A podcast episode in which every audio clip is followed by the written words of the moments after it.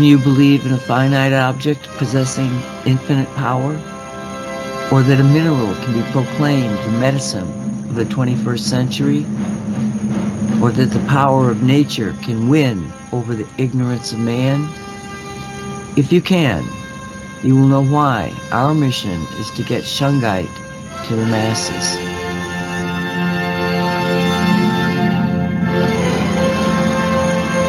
You are entering the Shungite zone. This is the Shungite Radio Show produced by Cosmic Reality Radio.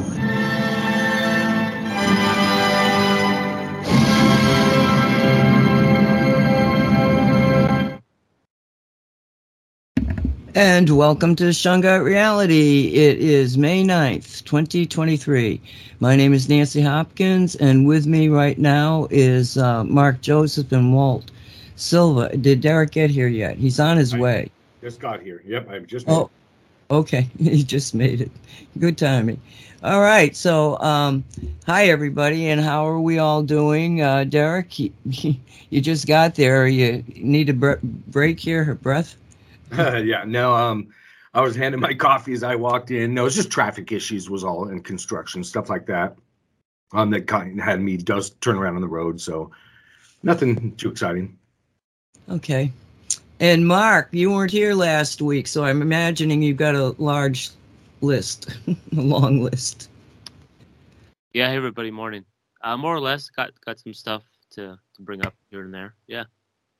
Awesome, awesome. And my friend Walt. Walt. Hello there. Good to be Yeah. back with your group. Yeah, yeah. So, um, where would we like to start? There's so many things that are are happening. I mean, it's like, well, Derek, where, where would you like to start? You did the show last night. You want to give them a brief how they can listen to it? Did Oh, you sure. put it up? I was confused. Was it on a video? I know it's getting a little confusing. The only where you, what we're talking about, everybody, is Chrononaut Chronicles podcast I was on, and it's on video, but only on YouTube. Um, other than that, it goes up just like um, all our other podcasts that uh, Cosmic Reality supports. They go up on just about every podcast platform out there, and they're just audio. But we do have, and I won't get too much into this because I don't have too much to tell you. Podcast 2.0 capabilities with our podcast, which is why and nobody knows listening um, to us that anything changed because of course it's just audio. But behind the scenes we have other capabilities and those will slowly expand. For example um, we're taking donations for one thing but really the fun for us is showing like during a podcast we'll have the capability of inserting a graphic at certain times. So if walt talks about a device boom we're going to have it up on screen. Things like that um, and that'll be in the future but um, uh, I'm thinking about what you were just asking me too. I hadn't- go ahead. No, You- he- we're- oh, go ahead, Walt. No, I'm just asking the spelling. Is it Chrononaut? Is it like CH or with a K? Because I can't find them on YouTube. Yep, and I'm glad you said that because there's probably a bunch of other people struggling. So it's with a K. Yeah, it's a kind of a play of words. So K R O N A U T, and then Chronicles. And there's not much on YouTube because I don't even know if you got it up there. So really, chrononautchronicles.com is where people want to go, and the archives are there. Um, I don't. Again, I don't know that really anything, but a promo is on YouTube itself. But if you type in Chrononaut Chronicles with a K, um, every podcast platform has it and there's probably five or six episodes now. We talk about um, everything from again. They got a little bit into AI. Um, I wasn't. I wasn't in a lot of the conversation last night just because we had five of us there, um, so it kind of limits each of us. But we're we're all over the place like before. It's um, talking rocks and gems and crystals to metaphysical stuff. Um, I don't know, Nancy. What, was there anything that caught your attention? We talked about. I don't know if you heard of it. Um. Well, I was. I, I had to laugh when he was talking about the peridot or peridot. um, and he was so. He seemed to be really intrigued with it. I'm not sure which one was talking. And uh, I've worn a peridot ring. Jeez, I think it's the. Well, it's one of the rings I've worn the longest, and it's because the key to me with uh, peridot is that it enhances everything else. Anything else you, you any other mineral or, or crystal that gets within the range of the, the peridot actually is enhanced. So that's why I, you know, but it, it tickled me that he was, you know, like I say, it's probably been on my ring, my hand for 25 years. Yeah, he had a big old chunk that was on lava rock. Um, for those for listeners, um, we're talking about a, a green, a really pretty light green. Um, it's I guess it's crystalline, I believe. Um, that Yeah. grows, yeah, that grows on lava, and there's they come small, so you're not going to get a real big piece. I mean, maybe a half inch across is going to be the largest that I've seen come through Mystical Wares. and I get a lot of it. Usually, it's really small, fine stuff. But anyway, um, yeah, they were talking about it was Bill um, uh, William Strutner that was talking about that. He's the, the main host of the show that had brought that up. Um, and was I, talking- it, it, gr- it grows on lava, is that right? Because I didn't even know where it came from. underground, so Underground, so down in goes lava, down in lava. tubes, things like that, and then gets. Oh, interesting. Yeah, Thank I'll you. try and find an image, throw it up in chat or something. Um, I don't have anything else. We can go anywhere any of you want to go in the podcast today because I don't know that I have any new announcements I can put out just yet. Okay, we could go to Mark, but I, I think I'm going to cover what I want to cover because Walt and I were just talking about it before you guys got on the line. Um, okay, so Mark sent me a video, YouTube, from uh, dark journalist talking to uh, Farrell, uh, Joseph Farrell, and to put up on Radio 5G. So I listened to this thing, and I mean, I've now I've listened to it three times because it was so full of mm, confirming information. I would say, um, and the one that I'm going to play right now, I want to play this for you, and then we're going to talk about it because it it relates directly to shungite. Okay, so I'm going to go, and it's only it's uh, just under five minutes. So just just take that five minutes and listen to it. what we may be seeing is aspects of science that became known and started to be experimented with in the very first days of electricity. In other words, Michael Faraday, Ben Franklin, you know, all these people Oh yeah. that are doing experiments with electricity. Uh, I think by I think by the time of the Manhattan Project, you have people asking questions that are getting dangerously close. One of them being David Bohm. Oh right. Uh, David Bohm is a very important figure because he was honest enough to say what was on everybody else's mind. we'll just leave it at that. uh, but yeah, I think I think I think by the time of the Manhattan Project, uh, you've you've got a bunch of scientists that realize, oh, we we are just skimming the surface. Wow. Incredible. I, I will give a hint to. Oh yeah. I, Bohm is the physicist, as you know, the famous quantum physicist that was involved in plasma research. Oh. And I've mentioned this in my books before. I have mentioned him again. Mhm. I give out these little clues and people don't pay attention. um, We've seen that a few times. I uh, yes. Um, I I did I did the Cosmic War, which right. allowed me to to go as close as I dared at the time. And what did I do in the Cosmic War? I talked about plasma cosmology. Throw out the Big Bang, folks. Oh yeah. Oh, yeah. Why? What did Bohm say? What did he do? Well, Bohm noticed that plasmas behave very peculiarly. hmm when he attempted for the Manhattan Project to insert electrical probes into a plasma to, to determine what was going on, what happened? The plasma built an electromagnetic sheath around the probe. Oh. Bohm's response was, Oh my God, it's acting like it's alive. Oh, wow. Why? Because the plasma responded exactly as your body or my body does to the introduction of a virus or a germ or a pathogen. It walls it off and creates a Hmm. membrane around it so that it does not enter or affect your body. That's exactly what plasmas do. Awesome. And here's the bad news. He wasn't the only one noticing weird things happening in plasmas that resemble life. Now, I want you to stop and let that soak in. Hmm. Um,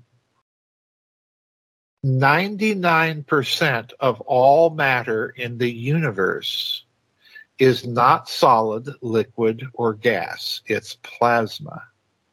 So, in other words, the physics that Albert Einstein, Isaac Newton, Euclid, Galileo, Copernicus, and so on have been doing is the physics of 1% of the matter in the universe.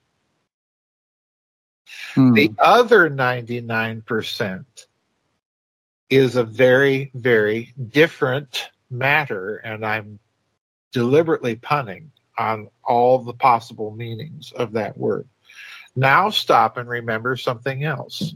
What's the ancient Egyptian religion tell you? It tells you that stars are alive. Oh, right. What are stars? They're big hot balls of plasma. Okay, as soon as I heard this particular part of his presentation, it made me think of what I called very soon after I started looking at it the plasma ball that hit the Shungite field in February uh, 21st of 2020. Now, I just put up in chat a promo for the show, one of the sh- first shows that we did uh, regarding the plasma ball because it was videotaped from a security camera. And you can see that it, they initially were calling it a meteorite, but it's not because there's no tail. It's a big ball of blue light. And then it goes over and right over the Shungite field, and I know this for a fact, it exploded. Um, I know it because we have people that are right there in Shunga, this village. Well, it's more like a city now, a town of Shunga. They're right there, and it took three days for them to get back to us that yes, it actually exploded right over the Shungite field. Doesn't it make you think of a miniature Tunguska event? Yes, but no, no, not at all, not at all, really. Um, but the fact that you have a interpretation by Farrell, which absolutely would jibe with what I feel and think, um, that you go, okay, so what was in this plasma ball? What was this energy that hit the shungite? That as soon as it hit the field, we could detect a massive change in the output of energies from shungite worldwide immediately after it was hit. What what happened? What was the what was that energy? And now we're getting an idea of what it is because it was some kind of a live substance that okay, I'm a remote viewer and when this happened, I did remote view it. Unfortunately, the way that I set it up, I was actually under the uh, explosion. So I got there to see it. I, said, "Show me where it hit or exploded," you know.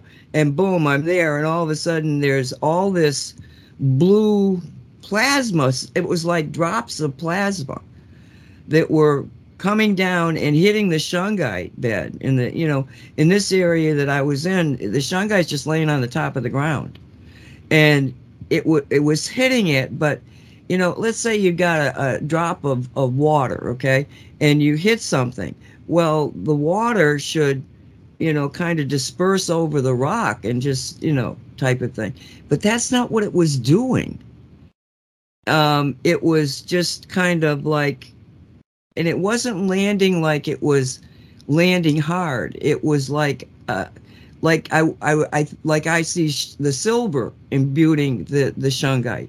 It was the same sort of thing because I kept saying, "Gosh, look around for some blue blue crystalline stuff that just happens to be there."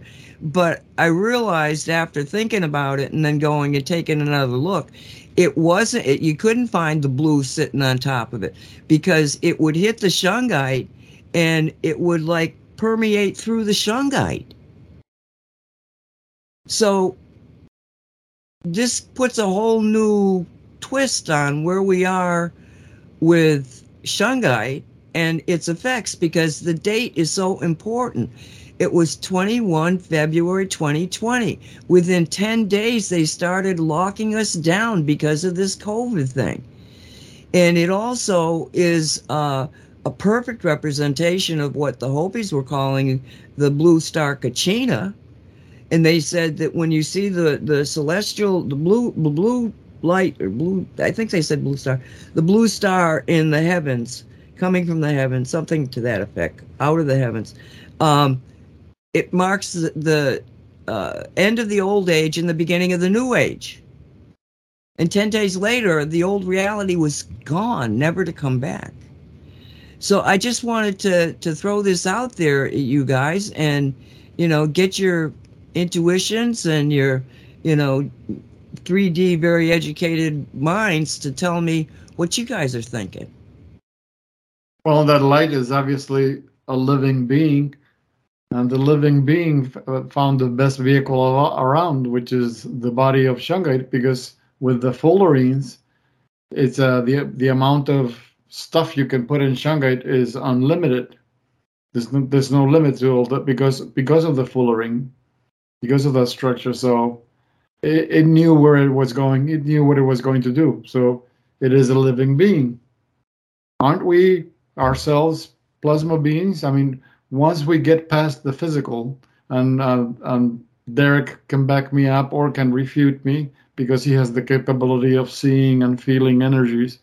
Okay, we, we are possessed of a physical matter made body, but that's just one of the 12 bodies in the and the different layers of, of embodiments that we have because you have the etheric body, you have the astral body, you have the spiritual body. So these are layers of different densities of plasma. So that's, that's interesting you brought that up, Walt, um, because I, I agree, of course. And what I was going to point out is in the bottom left image for those that get to view this, and I'll describe it. But Nancy shared an image in the chat room, which is why it's wise to always go in the live chat when you can listen to these podcasts. Um, one, two, three, four. Image four, bottom left. Look at the blue plasma ball. Doesn't it resemble the the reflection? I don't know the hue of a Merkaba. yeah. Kind of, okay, yeah, an energy container, just like a C60 molecule holds. In in my way of terming things, certain frequencies. Not everything just gets to do that. You have to be aware of it. So I was looking at those images when she shared it. Back, let me bring it up again now. Um, but yeah, if you zoom in, everybody, and you can look at this later.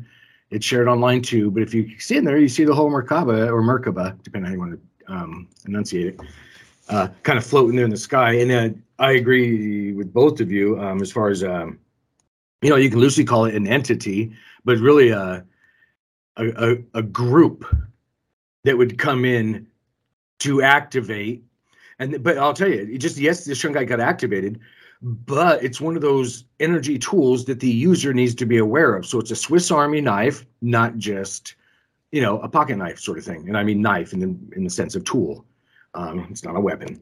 So, and then it so it gave it more options for those that realize, hey, there might be a toothpick in this knife, or you know, um, weird analogy, but there's more um, to it now, uh, which is a whole activation thing. So, yeah, we were. I'll, Go ahead. I'll take it, I'll take it a little farther, okay? Because I think that it that we've talked about the sentience of Shungite. Well, I think it was an upgrade in the sentience, the the cosmic knowledge that's in Shungite. I think it's increased exponentially because if, if this is what they're saying is that this is a, a, plasma ball consciousness is is is is contained within the plasma ball. He goes into i put the link up. I recommend everybody i mean i've listened to it three times and i'm going to listen to it again. Because he does he, he's a he's a hint dropper.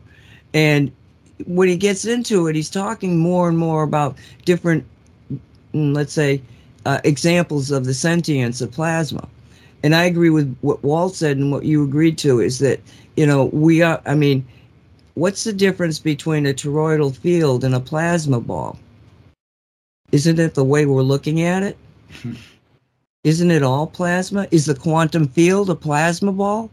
Are we living in some live organism that just you know in 2020 sent us another version of itself that upgraded this the the the shungite unbelievably and everything else because this this color here that we're talking about that you pointed out is the same one that was on the uh, claw of Rosie, the dragon. You know the the 3D dragon that you made. Uh, um, the 3D Oh, printer. that's right. That's right. You remember that picture?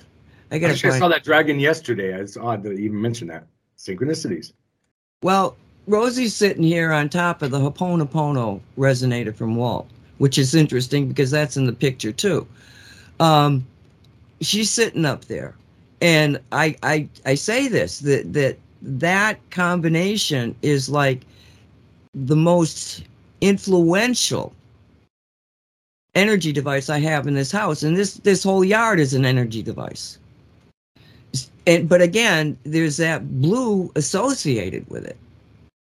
So, yeah, um, I I just think that um,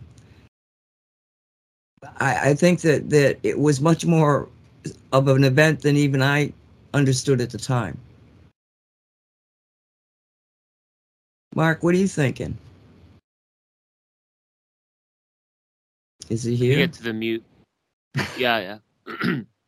um, so there, I, I was gonna try to find the reference, but Robert Temple, the guy who wrote about the Sphinx and the uh, Dogon tribe from decade decades back, um, he wrote something about, um, and, and talked about this in the other shows, cause uh, plasma clouds living sort of in between space and uh, here being alive, like some kind of a um, Are you, you're talking about the cells, the living beings Yeah, that live it. in the atmosphere? Yeah, those are plasma beings.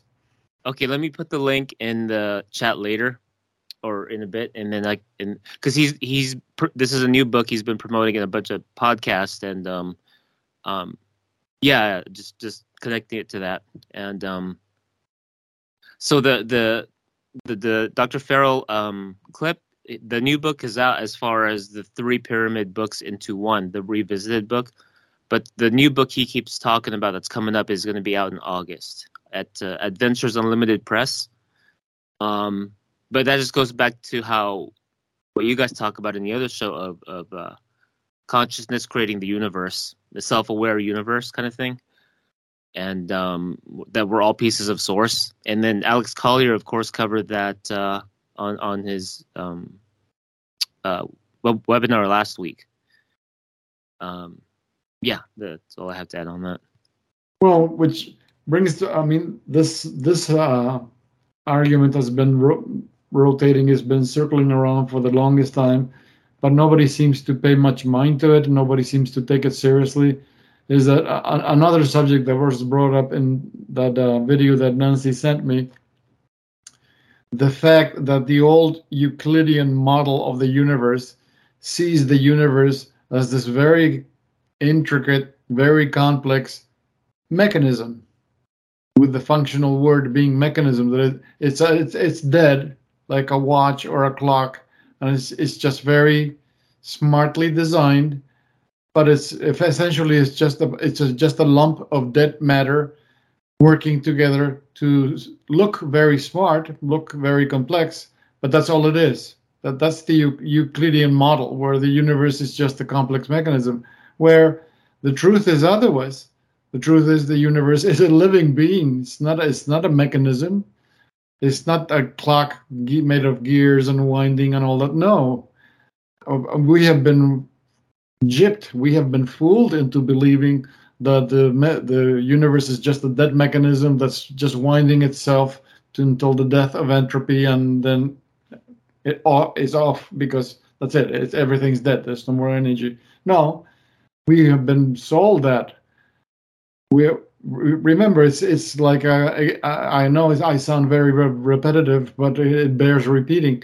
I bring always bring up the subject of the mentality of the uh, of the bedroom people as opposed to the mentality of the present day human the present day human still believes and they still worship death and they always focusing on on dead things whereas the bedrooms never f- focused on the on death because they accepted that there was eternal life in nature and that you leave this body and you come back in another life in another body. So there is no death but we were sold we we've been moved into an, a, a different direction where everything's dead.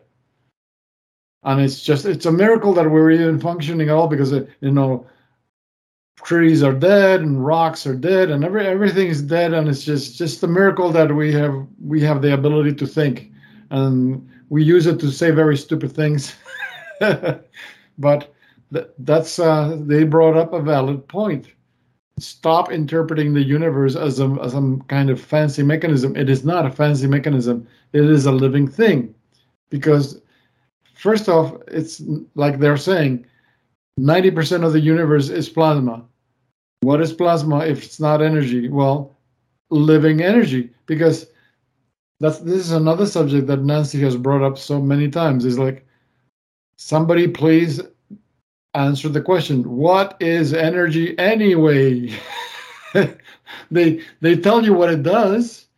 They, they tell you what it doesn't do. They tell you that you can uh, you can't destroy it and you can't create it. You can only transmute it change it in form. Okay. Thank you for giving me that, that information. But what is it? Nobody tells you. What is it do you have a does somebody have a like a super complete concise answer they have It's their- plasma. You know, you, you know, but it, it gets even. It, you know, I mean, okay. When I did that remote view, now I'm looking at the pictures you guys are looking at. I'm hoping the ones where you see the the security camera, you know, having all this. But think of me underneath the explosion. It's 200 miles away from Shunga. Uh, so I'm underneath the the explosion, right?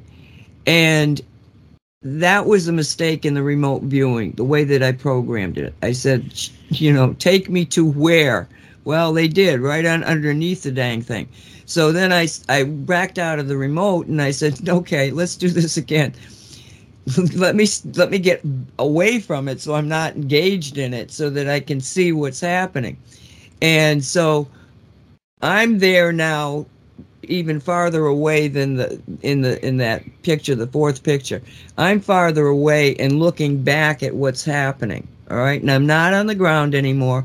I am suspended in midair easy to do in a remote okay? So i'm looking at this thing. No i take it back. I was on the ground. My feet are on the shungite. Oh interesting.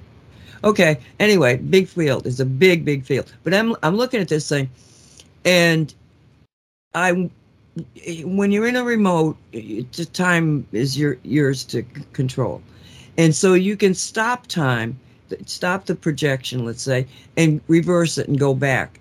And I was doing that in order to try to find the source of this blue plasma. And what happened was the okay, so it stops the the explosion, you know, now becomes a blue ball again. It starts moving away from me.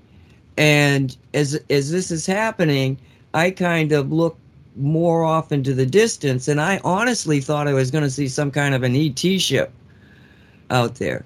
And instead what I saw was a face the whole sky opened up into this face and it was a male face and it, i said at the time if i had to name what i was looking at i would say it was the face of god. So i knew that whatever had happened had not been within the concept of a mechanical universe. That thought one of the key key rules of cosmic reality is you know, anything that's coincidence or synchronicities, it's thought and action. You cannot have an event without a thought behind it. So then I'm looking at this and I'm realizing, okay, so somebody thought this into existence, but it didn't correlate with any real science that I knew. It wasn't a comet, it wasn't a meteorite, it was like a plasma ball. And it didn't do any damage. And we had this huge upgrade in the Shungite right after it. But the most important thing was, you know, the statistical numbers that would be there to say that a meteorite strike that happened 2.5 billion, million years ago has been followed by another strike over the same 800 square miles, 1,000 kilometers square miles the what are same, the chances of that? What you don't? I, I can't even imagine it. You know. So now I'm looking at it and I'm saying, okay, so yes, there's been an upgrade, not just in the energetic, energetic. I mean, the energetic uh, movements of the shungite because of this. That's creating a greater field it's a sentient being. It's it's its sentience has come up. It I think if you you just start if we start working with Shungite even more, we're going to find that it's going to connect us to information. Because again, part of what Farrell was saying, again, synchronicities. Farrell says something, it trips something in my mind. And I go, you know, yes, he drops clues. And some of us do pick up on it. We just don't write books and he doesn't listen to cosmic reality you know, because it's we're all in it together. And where did the first clue come from? The first clue came from David Bohm and Tesla. They put that out there. Time doesn't exist. And then, you know, somebody gets to the same frequency, the same harmonic, um, and boom, all of a sudden you're getting the same information. And you think, oh, I must have got this from the cosmos. Maybe you got it from a human being, put it out there in the collective consciousness of human beings. Well, we, I wish, I, uh, uh, somebody, somebody had a, we had an, an expert uh, on plasma on stuff because then I could ask some questions.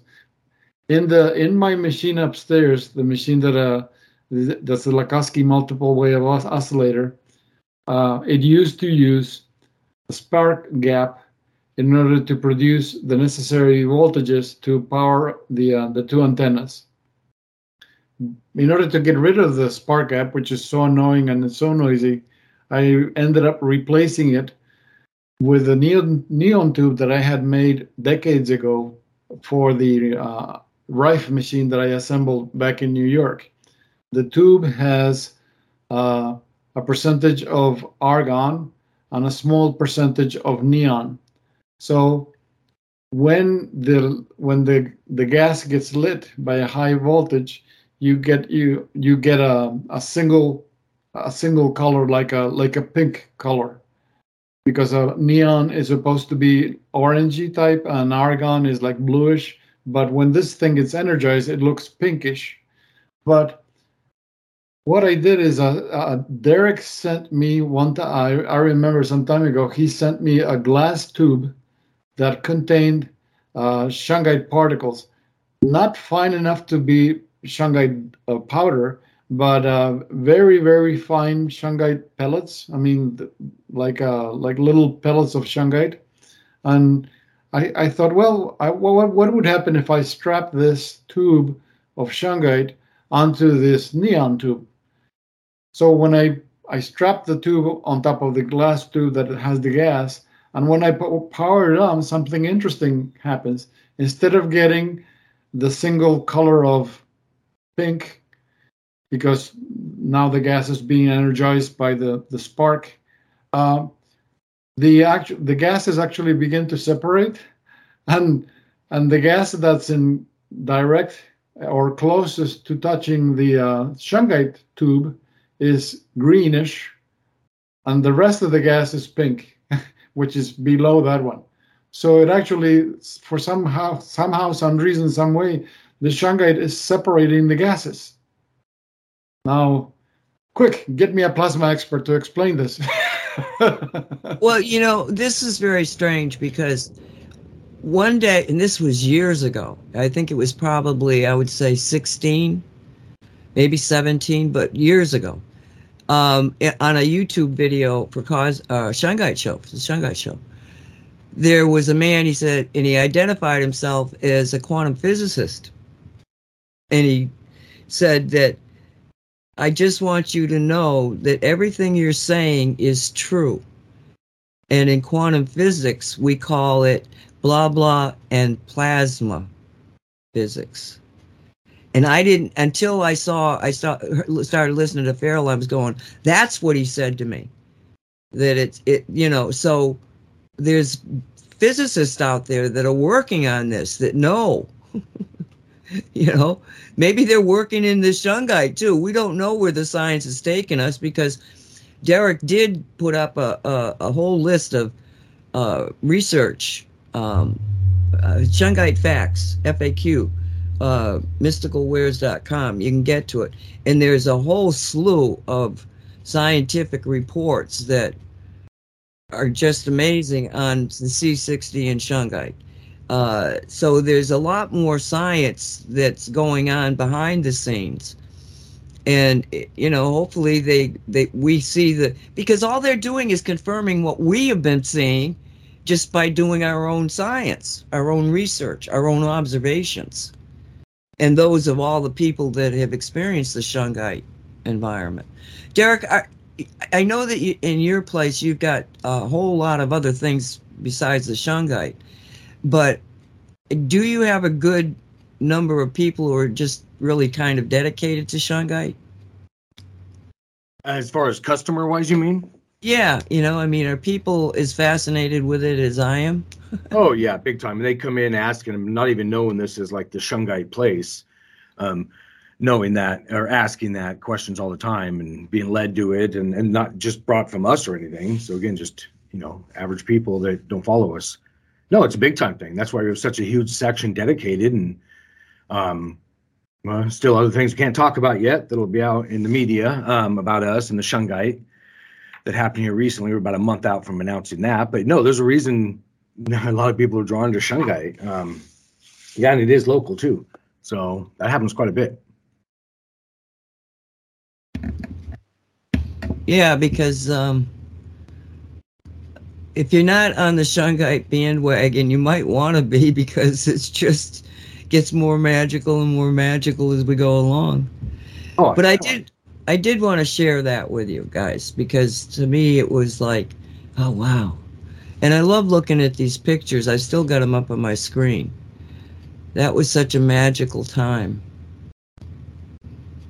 And well, and then we turned into the nightmare of COVID. you, know, getting out of the old world is uh, not as easy as it sounded. The end of the old world. Well, that old world is still hanging around, giving us grief. You know, it's like I want. It's like I've ta- I've stepped in dog shit, and I want to get it off my shoe. I get, keep wanting to kick it off. You know that type of thing. Let's get on with a new reality.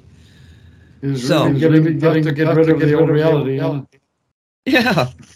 it just keeps hanging around. So, um, Okay, so we did that, and uh, where would you like to go now? Did you want to jump to Mark? Jump to Mark. Mark? Yeah, um, hopefully the background music isn't uh, interfering. But uh, I sent everybody, or mo- most people, uh, and posted in the in the Facebook group the Clif High discovering Shunga. Maybe I could play that clip. It's about I don't know, close to ten minutes. Is that okay? Oh, sure. I want to hear what you have to say. Okay. Yeah, yeah, me too. Okay, let me see. okay, so uh, I've got these um, EMF meters, electromagnetic uh, field meters. Uh, some are what are known as trivalent, uh, some are uh, single use, uh, some are highly sophisticated and attached to uh, what's known as scoping gear. Um, in the um, in the hacking trade, right? It's sort of like um, a lot of hackers like myself are paranoid. And so you want to know, are you being spied on, right? So scoping gear allows you to check out uh, extraneous weird EMF, you know, um, uh, this kind of thing, looking for people that might have planted bugs in your devices or, you know, your car or whatever. or be spying on, you electronically by some other means in a frequency that you wouldn't necessarily um, know to look for. Such so most people would, or you can easily find um, any spy gear that checks for you know um, you know is your wi-fi being probed? That kind of thing right? Is your house system being hacked by this particular means? Anyway though so i've got some fairly sophisticated emf meters. And i was um, checking into a in well sort of related uh, issue had a um, EMF meter was checking all of our uh, radiant uh, EMF exposure in our house. Just I do this periodically, usually about once a month. Go through the whole house to just to make sure there's, you know, nothing that's been planted in that sense, but also that there's nothing new in the sense of uh, electromagnetic uh, radiation exposure. Right? It's good to know this shit. Anyway, um, we've got um, uh, you know, uh, some areas of uh, high fields uh, around microwaves, around computers, and so on. And uh, these three value meters attempt to express three different variants in terms of the magnetism field exposure, the elect- electrical field exposure, and then uh, the combined exposure. And it wants to do all three of these uh, and provide you with a single number, usually something like millivolts all the way up through volts, expressed as millivolts all the way up through volts uh, per meter. And um, I've got one that's fairly fairly sensitive. You can move it from uh, the focal point of the uh, laptop screen. Uh, I don't know, millimeter, and it'll uh, it'll show that it'll register that uh, drop in radiated frequency at that uh, level. Um, very very acute. Anyway, so I'm using some of these meters, checking some other stuff out, and ran across uh, pieces of this material, and um, I had had a, and I was just checking this stuff because of the rumors about it, right? And so I had had this stuff lying around, messing with it, uh, doing all kinds of electrical things, and had intended to see if the electrical properties referenced to this were factual. And indeed they are. And here's the thing the material is shungite, okay, which is this um, rock out of a particular area in Russia that is. Um, meteor rock has and it also has fullerenes in it which is like um, carbon 60 it's it's the same material as carbon 60 it's just locked up into the rock and rigid and so on.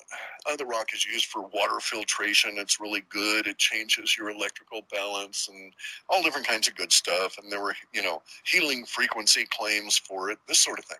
But one of the things i was investigating was that it appeared uh, from some of the descriptions of what I had come across. One of the reasons I got this particular collection of, of shungite some time back uh, was that I'd read in one of Kozyrev's experiments uh, some of the uses that he had put the shungite to.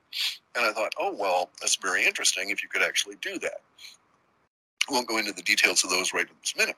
Anyway, um, So I'm just sitting there with a meter, and I thought, aha, let, let me check this. So I had the meter all set up, and I got it set up right at the focal point of the highest level of EMF out of a laptop and one of those um, LED desk lamps over the, overhead, and I was right at the sweet spot, so to speak, between the uh, battery of the laptop and the transformer capacitor of the um, uh, of the lamp, and I got a very high reading of 61. And it's a in a small spot. Maybe the size the size of the spot was like uh, uh, maybe a baseball, maybe or maybe a softball, right? You'd move it around in there, and you'd get in this little area, and you'd get like 61 reading, and it would drop off, you know, 53, 48, so on if you move it away, or uh, you'd get a little bit higher, but it would fluctuate. So it got up to like 78 if you got a little bit closer to the capacitance source for the um, LED lamp. And it made a difference whether the LED lamp was on uh, natural light or high intensity. Um, anyway, though, so uh, the cool part of this was I had a little disc, a little tiny disc, size of a, uh dime, uh, a little bit thicker. Maybe it was two, you know, a, a diameter of a dime, but twice as twice as thick, like two dimes held together. And um, I just put it behind the meter, just put it between the meter and the computer, and boom, instantly it goes from 61 down to three. And it's like, holy crap. Did I accidentally get this um, little bit of shungite in the exact spot of the uh, uh, radiative force from the computer?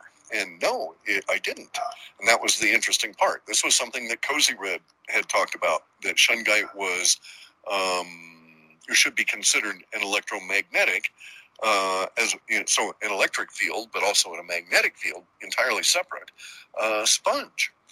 And that, that it had remarkable properties that way, seeming to uh, draw away force. Now, I'm going to go in and start investigating the shungite relative to just strictly magnetic fields, but I've been playing around with it with the um, uh, electric fields here the past few days. It was truly remarkable.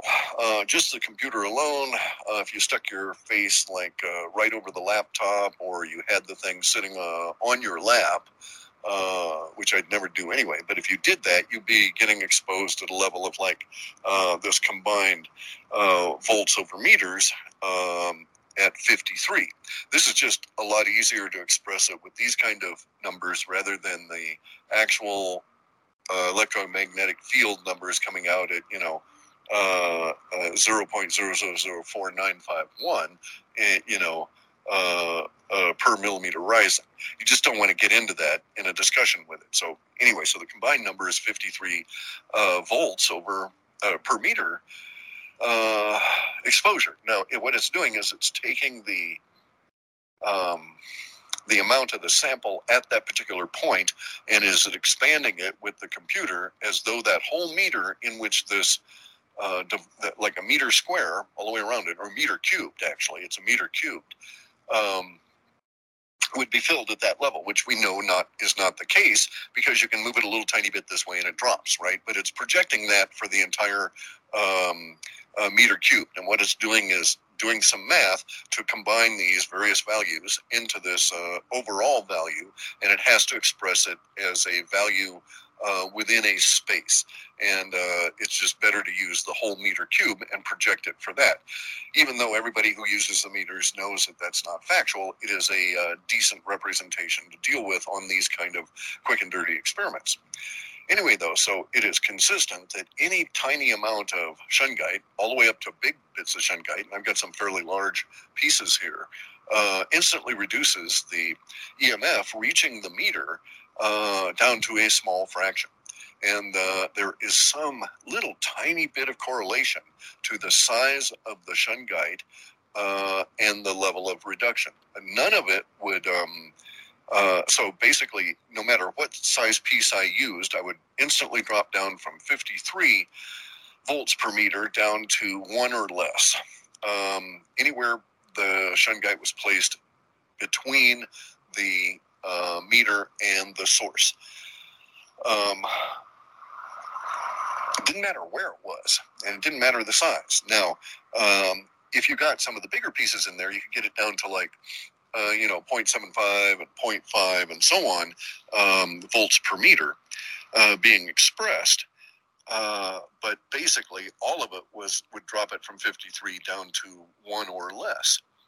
Uh, remarkable, and and even this little thing that was a diameter of a dime, and this little piece, and um, uh, twice the thickness of a dime, would also reduce it down to one. It would hold it at like maybe point nine, you know, or, or nine eight, something like that. So it was doing a really good job as well.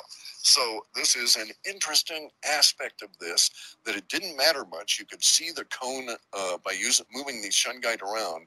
You could um, imagine, so to speak, the cone of radiation coming out of the screen of the computer as well as the battery and the operating area, the chip, and so on and you could move it around in there and determine when you were in that cone by just shifting this a few millimeters and see where the radiative patterns were.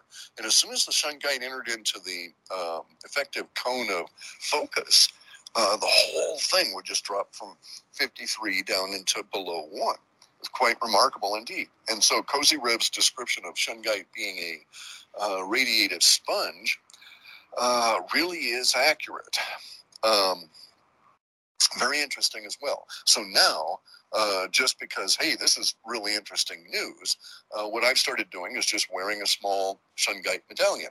Thus, if I'm exposed to uh, radiation, especially anything excessive, uh, I have on me a protective source that will suck it up, hopefully, faster and better than me.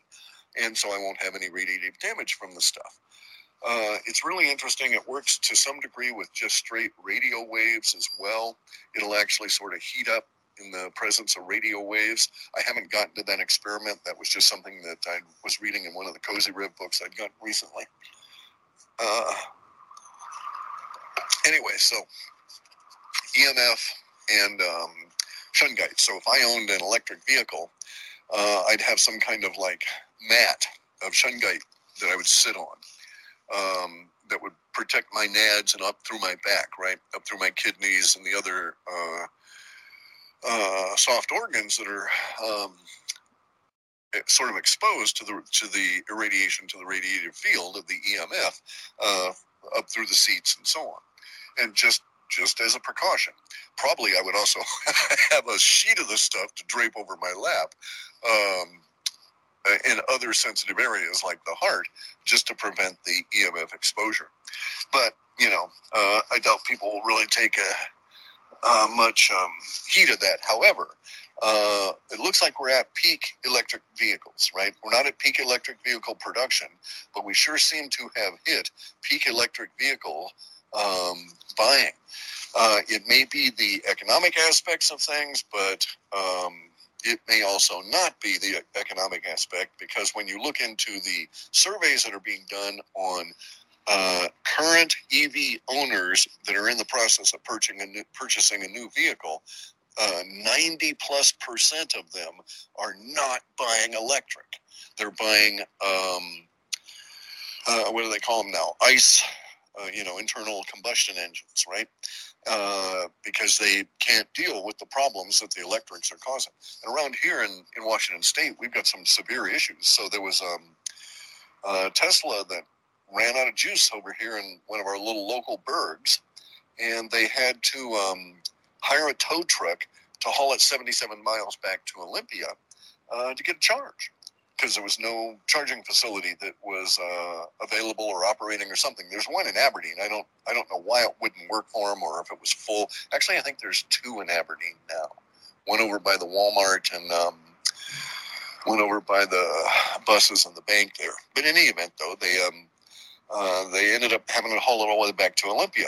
Uh, so an expensive tow just to get a charge.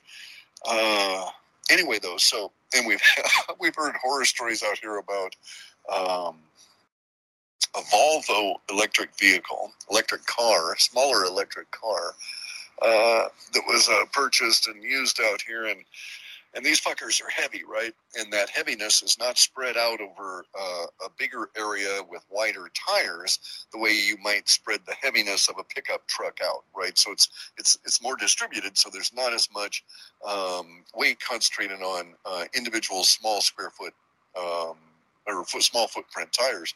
Anyway, this poor um, uh, uh, electric vehicle Volvo car was driven out into some sand, and we're just at that point now where we're getting dry sand as well as the wet sand. Um, and you know they knew enough to avoid the dry sand, but they didn't understand the nature of tidal action. okay, so people, I just wanted to. He's going off onto other topics. He might mention Shungite a little bit more, but I think that's as far as I got. So that's from his Substack. Uh, if you, on the search engine, if you just type his name and then Substack, I think the title of it is uh, "Ether Pirates of the Materium." Ethers with an A E.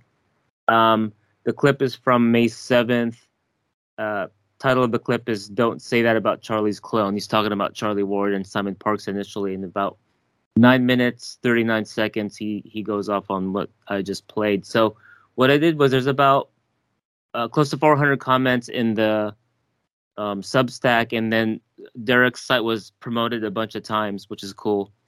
Um, and then I went ahead and replied to a bunch of those, if not most of them, regarding uh, Nancy's clip on YouTube about the stem cells and the S4 sticker, uh, Derek's Veterans Today article, and then um, I think Kat's experience in LA with the uh, biogeometry in 5G.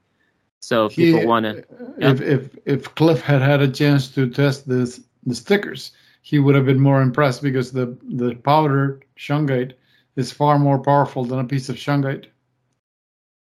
Uh, you, you notice how none of his instruments, as fancy as they are, can detect the direction of spin, the torsion field. yep, exactly. That's why the instrument, the I disagree with the statement. He, he's I, I get it. He's following his evidence to make his determination that he, no fault in doing that. But his evidence is telling him, oh, how the uh, voltage is dropping down to one or almost zero. No, it isn't. What happens is that the instrument cannot see the change in spin. Therefore, the instrument cannot tell you that how the energy is being transmuted. So the energy is now positive as opposed to being negative. So he sees it that it's oh it's it's it's absorbing it, it's blocking it. Shungite doesn't absorb anything, but unfortunately he doesn't he's not doesn't have that kind of instrument to tell him that. Yeah, Yeah. you need you need to have a human being. it's the only me- meter we have for that torsion spin change. Yeah, Uh, It's interesting because um one of the people that popularized I know we have three minutes here before break is uh, Richard Hoagland. He was talking about the hyperdimensional physics, face on Mars, and then his next thing was he had this device. He went down to the different pyramids, like in in Mexico, and and did measure the torsion and showed it graphically. I think I don't know where he had some of those videos, but I mean, we I mean you go to like Derek's uh, fairs festivals you have people with the with the Kirlian video and photography, Aura video photography, the GDV gas discharge. Um, forget the V stands for, but a lot of these are Eastern European, Russian measurements, and then you have, of course, the uh, dowsing rods. Biogeometry has that in their basic courses, and then you could buy on their sites. So, um, it, it it's it's the clockwise, counterclockwise, right? Um, Yeah. Clockwise being natural, nature.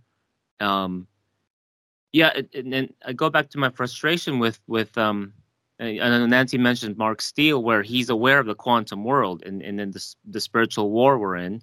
I talked about this a couple weeks ago in Radio 5G. It's it's it, we're familiar with a five fifth generation warfare. So this whole time it's been a sixth generation, the the uh, the the spirit war, right? Um, but anyway, uh, I'm sure next hour Derek can go off on that and all the things he has in his is uh, um, not just sight, but the physical, you know, with with all the life force experimental meter and uh, various things he, he measures. Um, yeah, I think that that's all I got on that. Two minutes left. Derek, did you want to comment on that?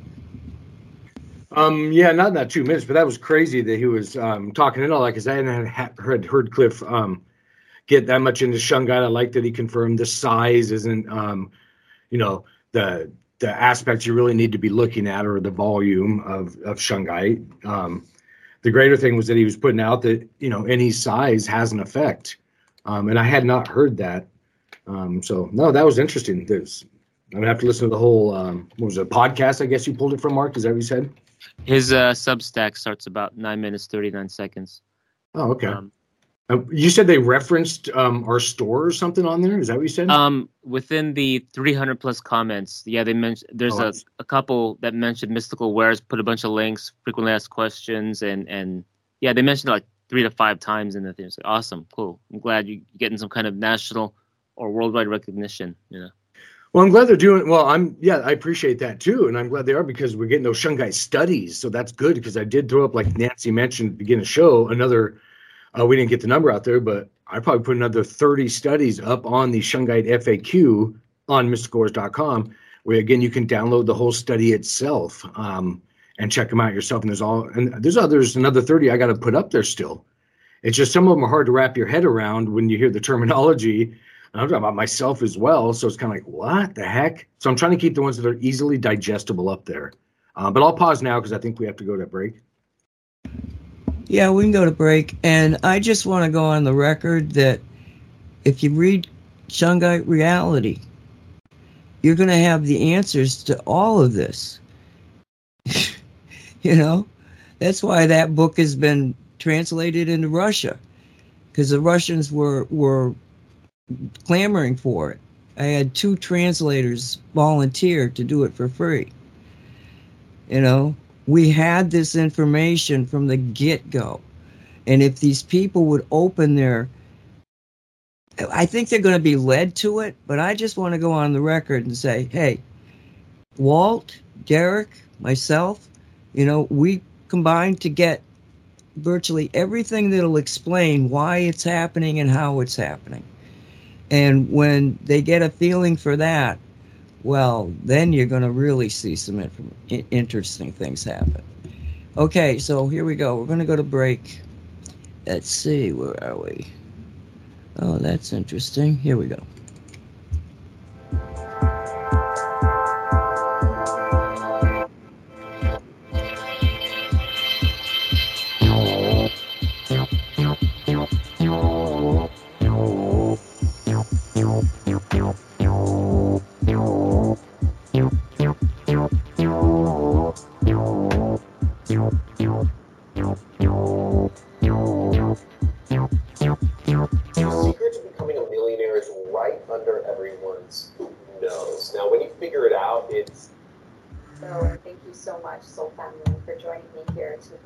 The music video for my latest single, Freedom. I'm incredibly grateful for your love and your support, and I hope the song inspires and uplifts you. Before we begin, I'd like to share a special gift with you my free three day reset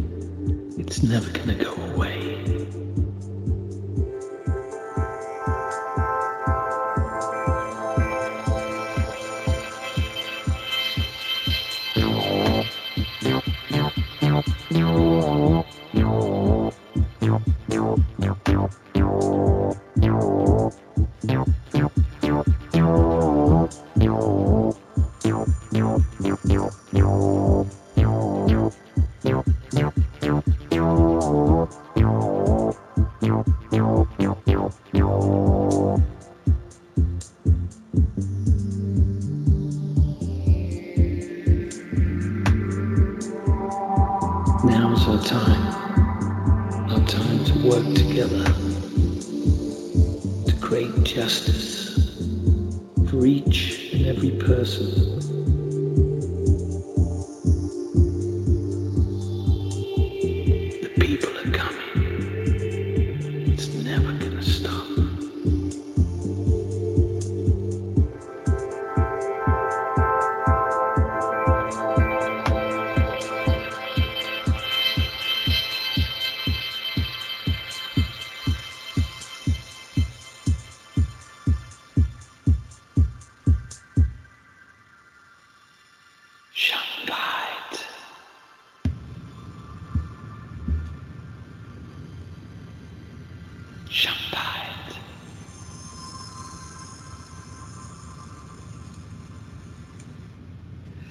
And welcome back to Shungite Reality. It is May 9th, 2023. My name is Nancy Hopkins. With me is Derek Condit, Mark Joseph, and Walt Silva. Um, I just want to um, promote mystical wares. and today, I just I was cleaning something up and I found a a, a card from you, uh, Derek, mystical wares card, and on the back of it, it's talking about Google. Um, why don't you tell people how they can give your store a uh, a heads up here, or I mean, thumbs up? Oh yeah, no, I appreciate that. Yeah, I mean, Google reviews do matter, and Yelp as well.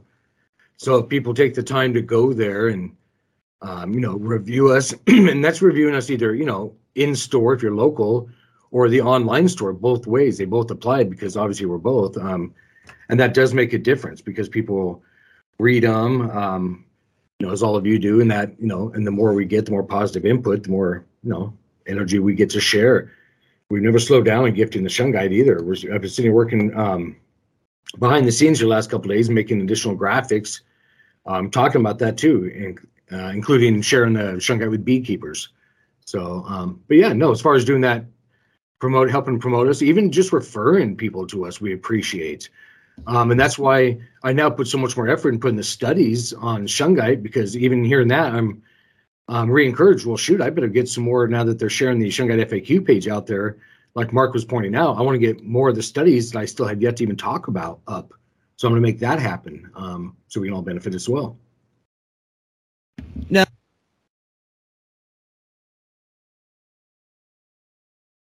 Uh, I think you cut out there for a minute. Oh, I'm sorry. I I remuted myself. um, so so you go to Google and you put in mystical wares, and then there's like a button or something that says review. review. Mhm, yeah, exactly. Then you can say leave a review and, um, you know, hopefully, hopefully a positive review. uh, and then yeah, that's how you can do it. And then or Yelp are the two places that I'm aware of. Um, and there's you know Facebook as well. You can do if it's if people are on social media. Uh, and then just Everything helps, and I do want to reiterate because because obviously if Clif, I just did a, a thing on Shungite. Shungite's about to take a boost. Okay, people are going to want it because of the current world affairs.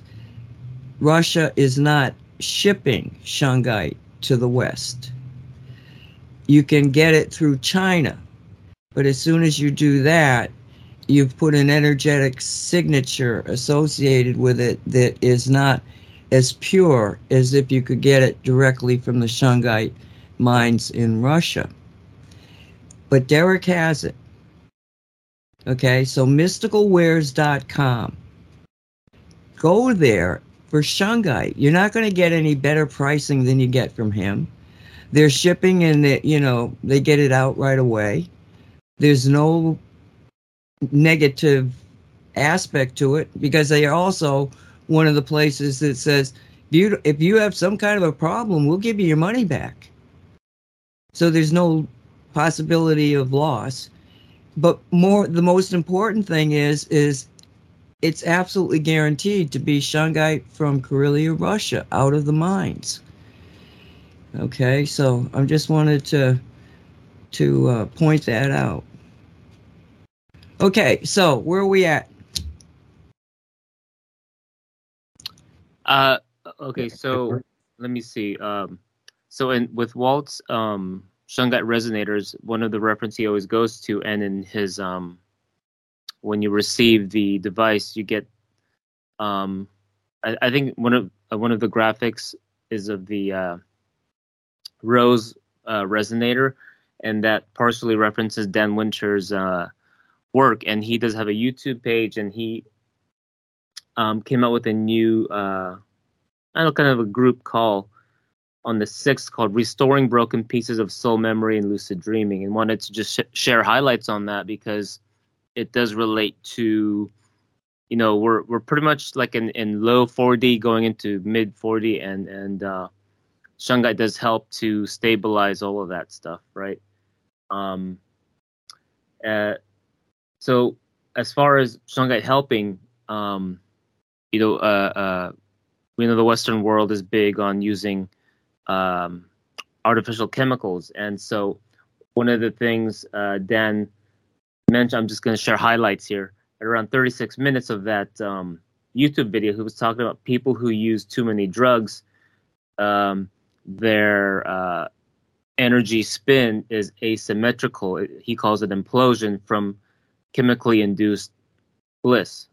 And uh, so what ends up happening is people have huge holes in their aura. And of course, you know, you get shungite on you that rebalances everything and you want to get the best one, you get the the cosmic silver version that Derek, you know, um, has in mystical wares.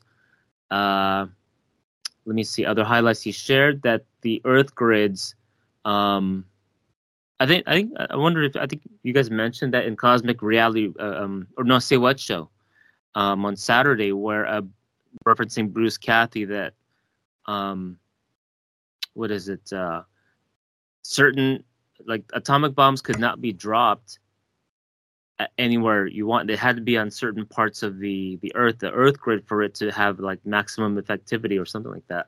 Think it was you guys. I forget if it was you guys or or, or Dan Winters. No, it, it, was uh, it was us, and it it wasn't only the location; it was the time. Hmm. The reason they haven't had a nuclear war is because these uh, uh, a nuclear explosion, which is a huge plasma ball, actually. And this is according to Farrell. Let me see if I can pull this out. Actually, takes its energy from the environment. Okay, so when it starts to happen, it's like pulling in all of the potential energy field that's surrounding them in the context of uh, place and space. Okay, and that's why you get the ETs all of a sudden very interested in us because when you do that, that's when you're affecting other layers of this multi-layered universe, other dimensions, other people, other universes. So that's that's why that happens. And um, I'm getting I, I, I was so focused on trying to remember what Farrell had said that I kind of lost the question here. Um, where were we? Yeah, I was going off on the the atomic bombs and then oh, okay, Earth okay. the Earth grids. Yeah, so that's why it's also time relevant.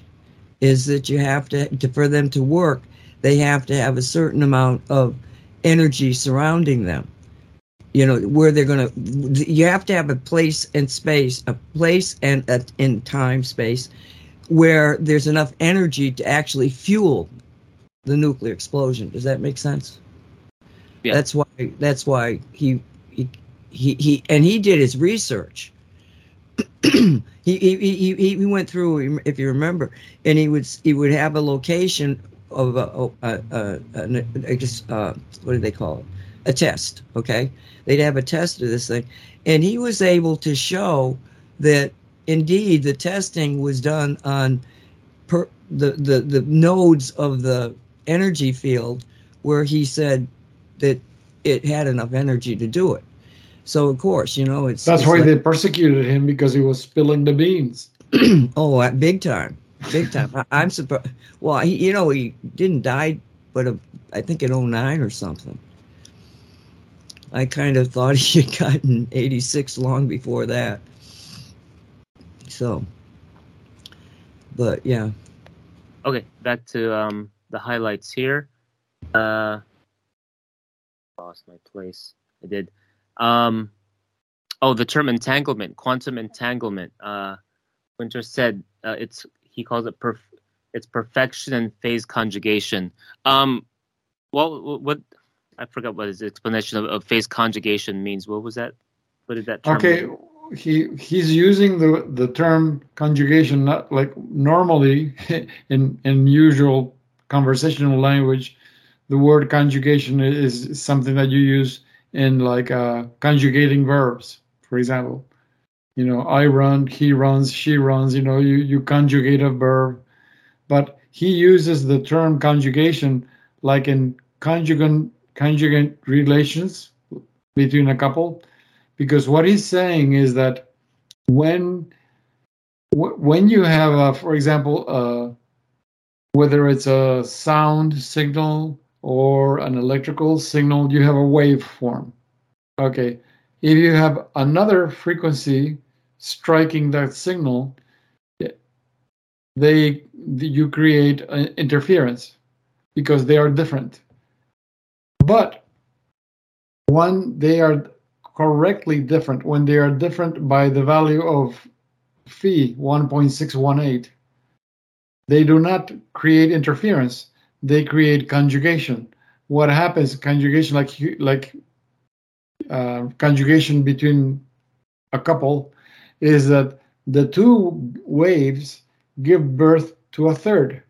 And those three waves which are separated by the value of 1.68 in turn give way to a fourth and a fifth and, and it just keeps going and going and going. And that's why he came up with a graphic that looks like a rose because when you look at a rose from above uh, the petals kind of are rotating toward the center to a point of infinity so that's that's the wave conjugation and, it's only possible when the space separating the two waves is 1.618 that's when you get our phase conjugation.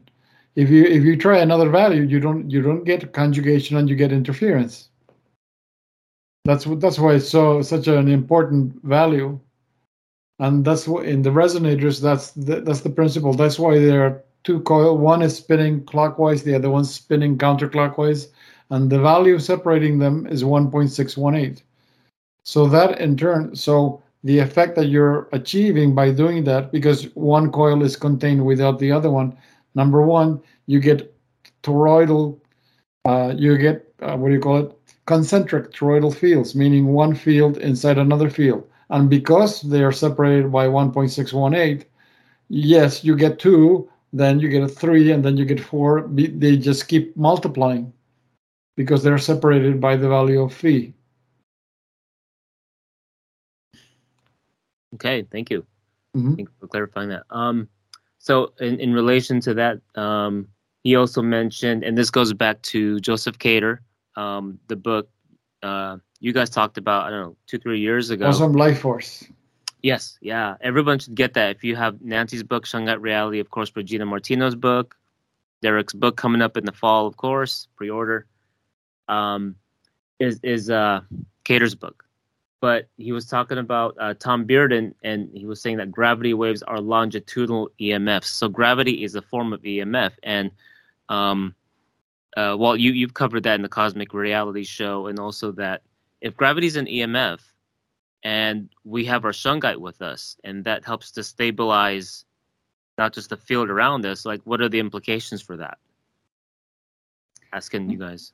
Well, the the the the problem is that we have such a saturated environment of incorrectly spinning torsion field, then that our our gravity, our our would what would be a natural EMF, uh, is actually spinning incorrectly, and I found that yes, I, I dowsed the torsion field of the local localized gravity because gravity always you have to think of in local terms. There's no such thing as universal gravity, not when you're living on the surface of a planet and it has so much, so many technical distortions in created by the man-made technology that you can't.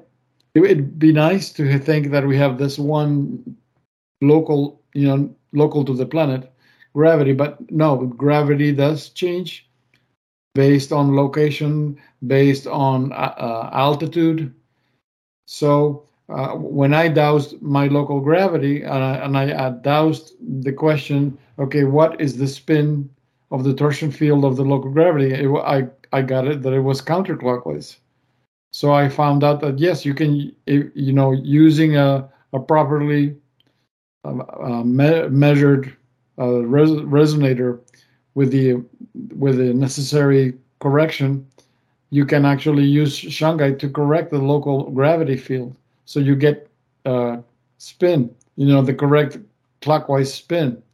My suggest my I suggest that uh, I don't know. I, I it it must have very once you correct the local gravity field to spin correctly.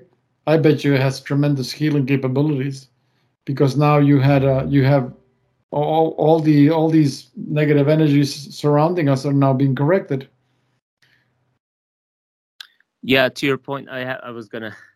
I know we, we could go on for hours, but I, I I'm a regular reader of um, Zero Hedge, and, and it's more of a finance um, site, but they do cover like what you're talking about because for work I have to go into San Francisco at least two three times a month, and then of course Oakland and Berkeley, and then I have your resonator in my car, and and then according to your last uh, uh, gauging of its um, radius or, or diameter, it's it's 440 miles it reaches out to, Mm-hmm. and so ever since that time, I mean, because I've had the thing, what two years or something. Plus we have the, uh, what do you call it? The Eagle, the um, chem, not chem buster, but uh, what is it, Walt? Um, It, the the the original name is Cloudbuster. That was coined by Don Croft. Nancy called it the Eagle. it got its, its name from Nancy. Yeah, real quick aside on that. So, um, there was a really good cosmic reality show last sometime last year where, where Dolly was talking to Dave in regards to the Eagle grid and how it of forms a sort of uh, energetic pyramid, right? And I I gotta find that show. I highlighted it, but there was some implication to that.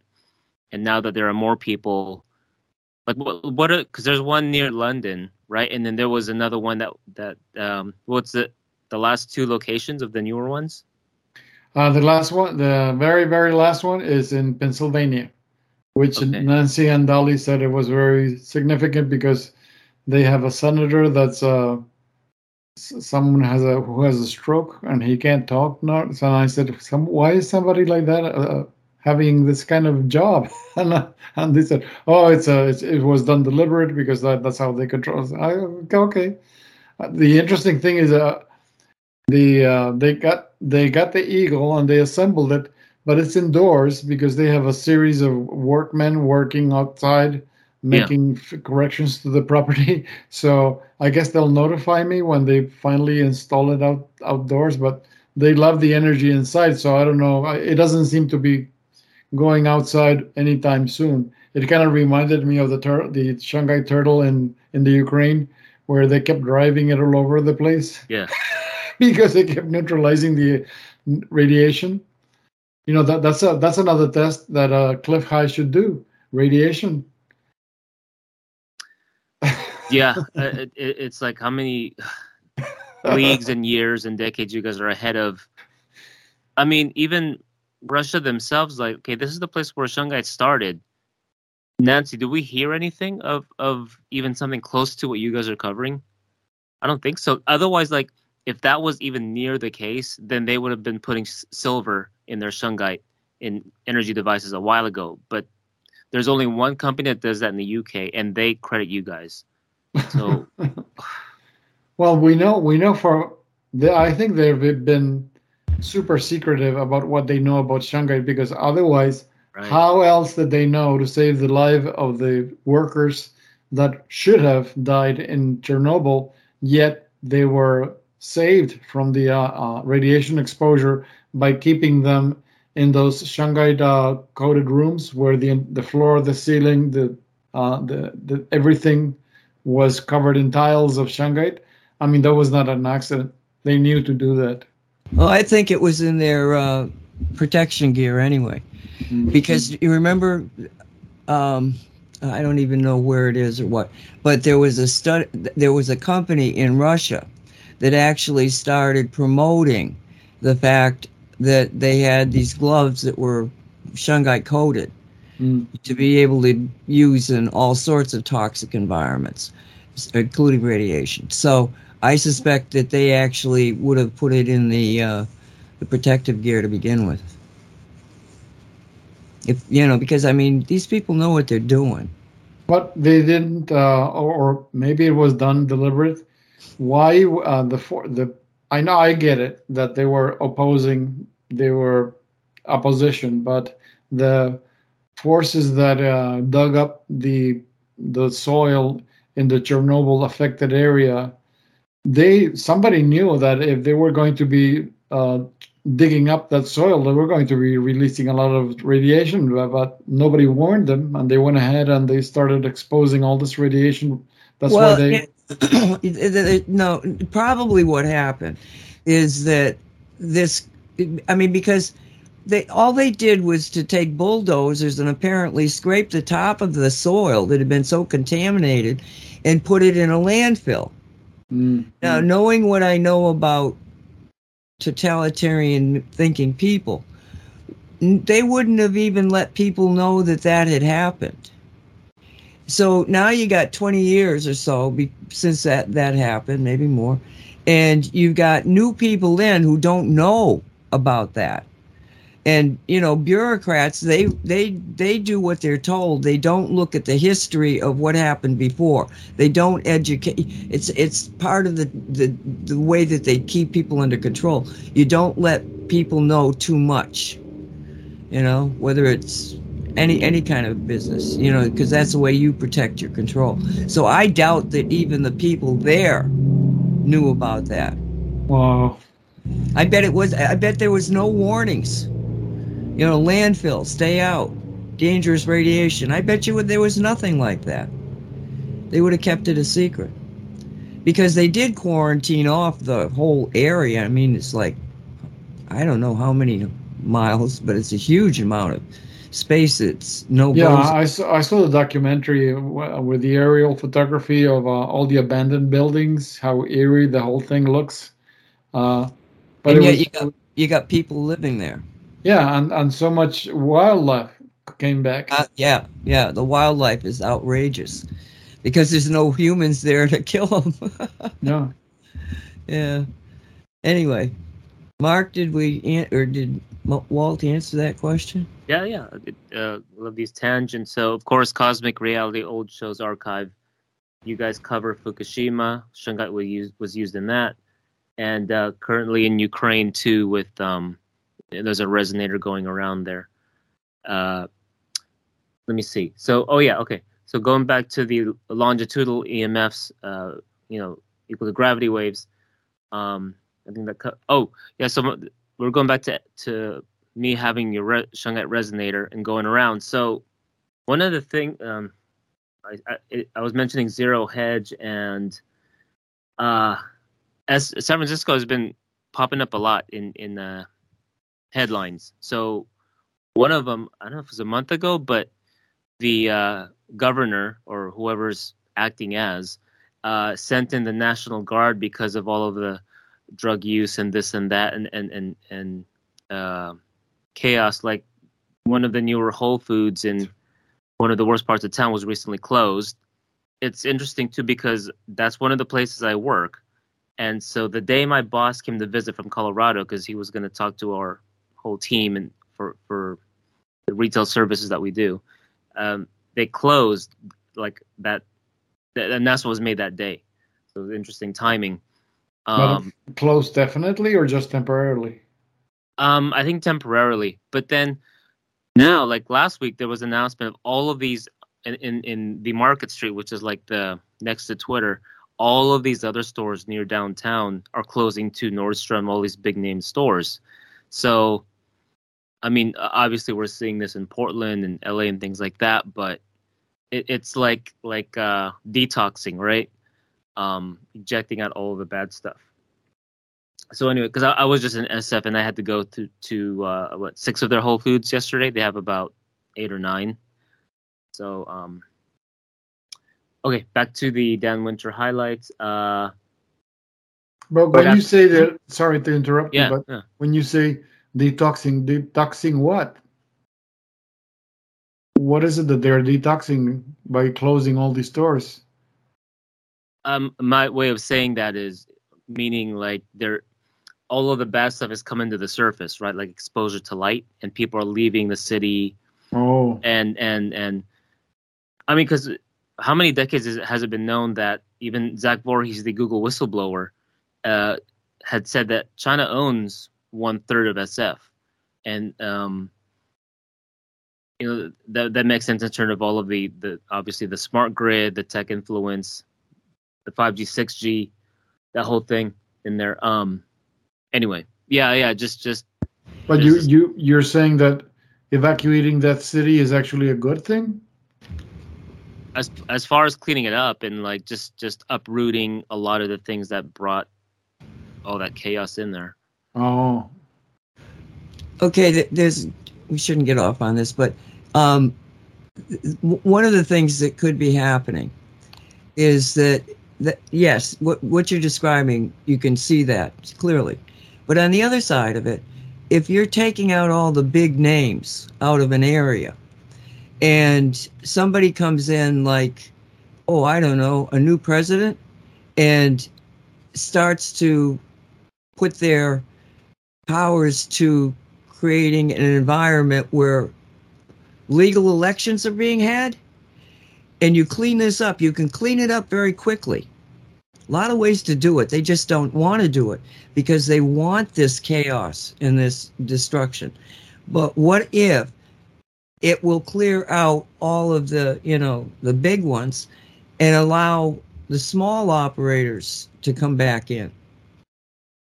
You know because every time they do something it kind of blows up in their face um, i can i can see an opening to essentially what you're saying there mark is you know get rid of all this dead stuff and have it open. Now they want to they want to get rid of all this the people in the cities and everything in california because supposedly they want to put some kind of a train thing in there. There's that story. That's an old story right? Because the the in, in the blueprints for this high speed tra- train, it goes through these cities and the same areas that you have all this crazy, you know, destruction of the cities. So who knows? But from our standpoint, if we just start thinking in terms of, oh, okay, get rid of all these big places and, you know, get a change in government and everything, which is is going to happen, and you know we can rebuild with smaller local people. You know, it takes it back to that local concept that we like to talk about, Mark. So it can be okay. It can be okay. It could be actually very good. Just pointing that out. Yes, uh, it, it's like why is it SF is being the focus lately? So, not to get too deep into current events, but there is the San Francisco Federal Reserve branch as a key thing next to New York, um, as as far as the fluctuations with the the finance markets, right? And so, um, what it is is is uh, um, I'm referencing Tom Luongo here, uh, the the finance guy of like the Fed battling against Davos and like holding our own so that the CBDC doesn't come in. But I wanted to read this quick thing. I mean, not so quick, but of, of what you're talking about, Nancy. This is on the 7th of May. Uh, San Francisco becomes ghost town as major retailers flee. Uh, Newsom has called up the California Highway Patrol and California National Guard to combat SF's out of control open air drug market as parts of the progressive run city descends into chaos uh, CHP officers, the Highway Patrol, uh, will be deployed across uh, Tenderloin and south of Market neighborhoods, while guardsmen will run intelligence analyses operations behind the scenes. The governor brought the two agencies together as the drug-related de- deaths in the city jumped to 41% in first, uh, first quarter. Uh, one of the Walgreens, a dr- drugstore, uh, has closed 22 locations in the area um, attributing it to multiple factors, including retail thefts. The mayor attributes the closing to the fact that Walgreens stores are not generating enough venue due to oversaturation.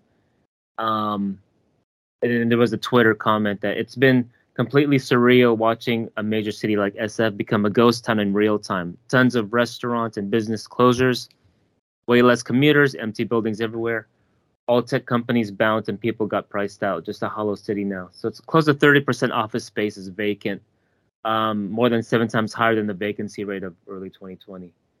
So just a quick rundown there. Okay, I yeah, the, the, the, there is that aspect of the cities that seem to have the deterioration, and this is uh, Catherine Fitts. Um, that the people that are having the the Austin fits, the, the the you know deterioration in the cities, it's all very close or surrounding a Federal Reserve Bank, correct? Those would be called the opportunity zones to set riots so that the land Okay. can be bought up cheap. Exactly. Thank you. Thank you. Okay. But the thing of it is, is that those areas are, those buildings are built on specific ley line nodes. They're power bases. You know, you know that whole concept of, of putting buildings on top of power places. So you're cleaning out the big crapola from the power places. Again, it's an opening to essentially offset evil. They're doing it for us. you know, instead of instead of these big federal banks standing there with the curse of money associated with them and you know, if you listen to the to the Farrell tape, uh, it- gets into a, a very strange aspect to it. Okay, because in the midst of his research, they started talking about demons, and he he he was like, "What is this all about?" And there's a very fascinating discussion about it. But we keep saying that there is a spiritual war between what works and what doesn't, in my opinion, but between good and evil in some definitions, and between God and Lucifer in other definitions.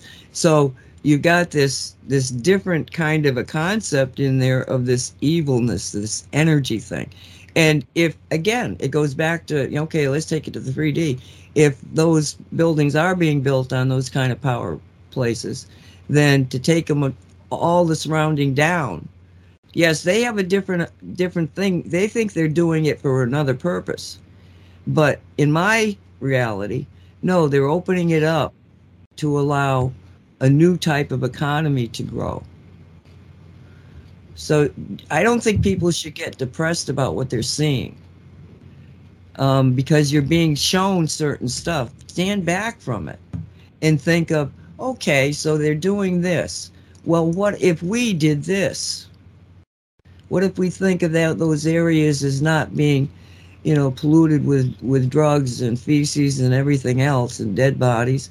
Think of it as a small town environment where everybody knows everybody else and everybody's working on a, the concept of I've got, you need, we trade. And the concept of here, let me give you the opportunities to experience life and to grow. And the first thing I'm going to do is teach you how to think. Okay, so we, we can re reimagine what is there into what we want it to be. And if you look at it from that standpoint, it's like all of a sudden you see all this stuff that looks really bad actually is like Mark is pointing to. It's a cleaning out process. So, okay, turn it back to you, Mark. Or Derek, you want to comment on any of this? You no, I found it was interesting. I didn't I didn't know. And Mark, you're on the ground there, so um, what you were reading does that sound accurate? Yeah. Uh, so, because I, I went to what was it six to seven um, Whole Food stores in, in SF for work, and uh, I mean I, I got your stuff completely in the car. I'm wearing it. No, uh, what is it? Uh, the Tiger Eye and, and, and Shungite bracelet, and then um, a couple of the rocks, Cosmic, uh, was Cosmic Silver rocks, my pocket in the car, right? Walt's resonator. And so I have zero issues on the road, like completely smooth sailing, you know, all that stuff. No, no issues when it, you know, when I have these on me. Uh, but of course, we're a Shungite being, so not that I need it, but it's calling it, calling it in. Um, yeah, yeah, uh, totally accurate. And then since we, you're mentioning it, Derek, um, how how's Seattle? Because we see this pattern in a lot of big cities, right? So, what's the Seattle Seattle been looking like? Uh, horrible. Yeah, you don't even want to go. Yeah, well, I mean, in one word, and anybody is in the area would say he's being nice. Um, Yeah, no, it's not. It's not. Uh, I wouldn't go there as a tourist. Um, so yeah, I don't know. It's not. It's unfortunate. Yeah, I mean, it's hard to make too many comments, but no, it's not great. It's um, and I drive up and down the whole West Coast um, many times a year, as we've mentioned before. So I get to see all the big cities, including San Francisco, LA, and just all of them, Portland. Um, and no, just up and down I five, Interstate five is just not great. Um, the the energies and what's going on as far as businesses, and yeah, it's a whole resetting change happening, and people trying to move out, but up here there's nowhere to go. Meaning, if you're trying to find a place to rent, good luck on any given day. You're going to have maybe like, and I'm not kidding, like three places as an option and have who knows how many people going up against you. So it's just, uh, yeah, no, it's not a great situation up here.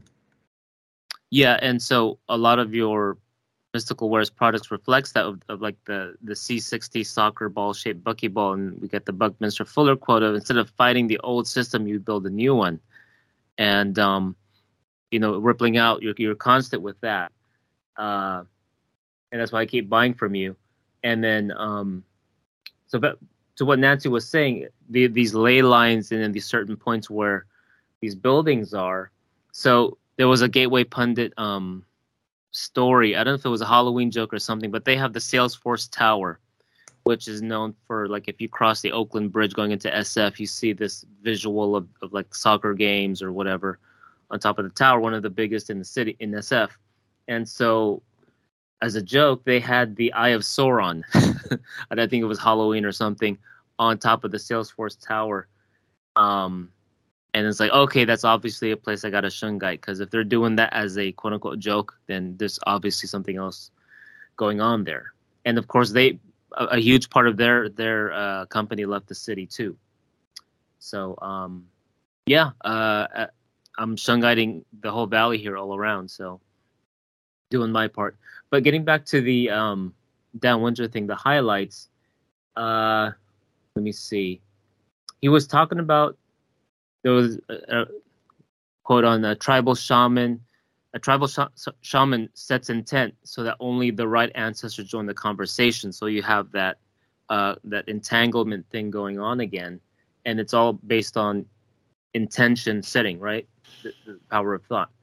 And um, he was he's promoting this uh, uh, site called LucidDreamTeam.com based on the stuff they've been working on and how to alter brainwaves so that we can all, you know, lucid dream in this dimension and others and and work together into like um beyond like the Inception movie.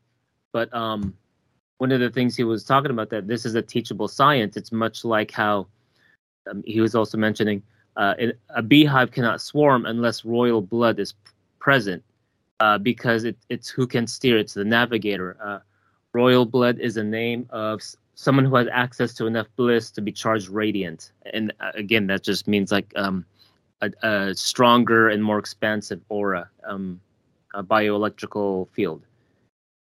Um, let me see. He was talking about Jesus from the Essenes uh, of royal Egyptian blood, going back to Thoth and, and the giants.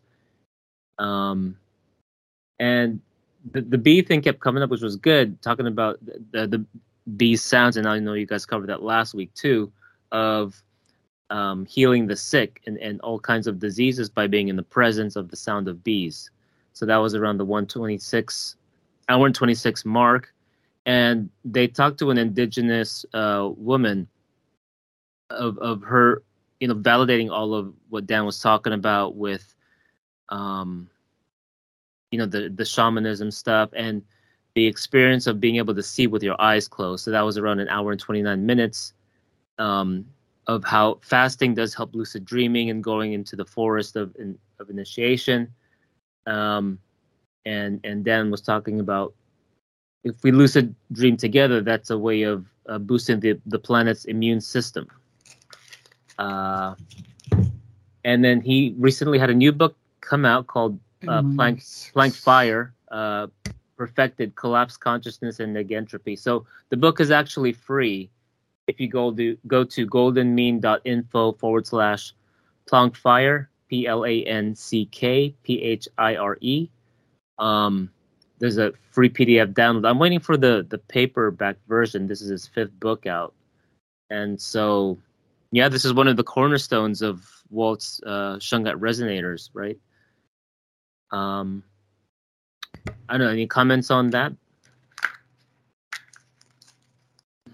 I just wanted to mention that. Uh, uh, sorry, I don't mean to change the subject. Is that, but since you're aware of the of the spooky device and and its use of right frequencies, I just wanted to let you know. Or I don't know if you knew, but that's one of the things that's in the in the presets.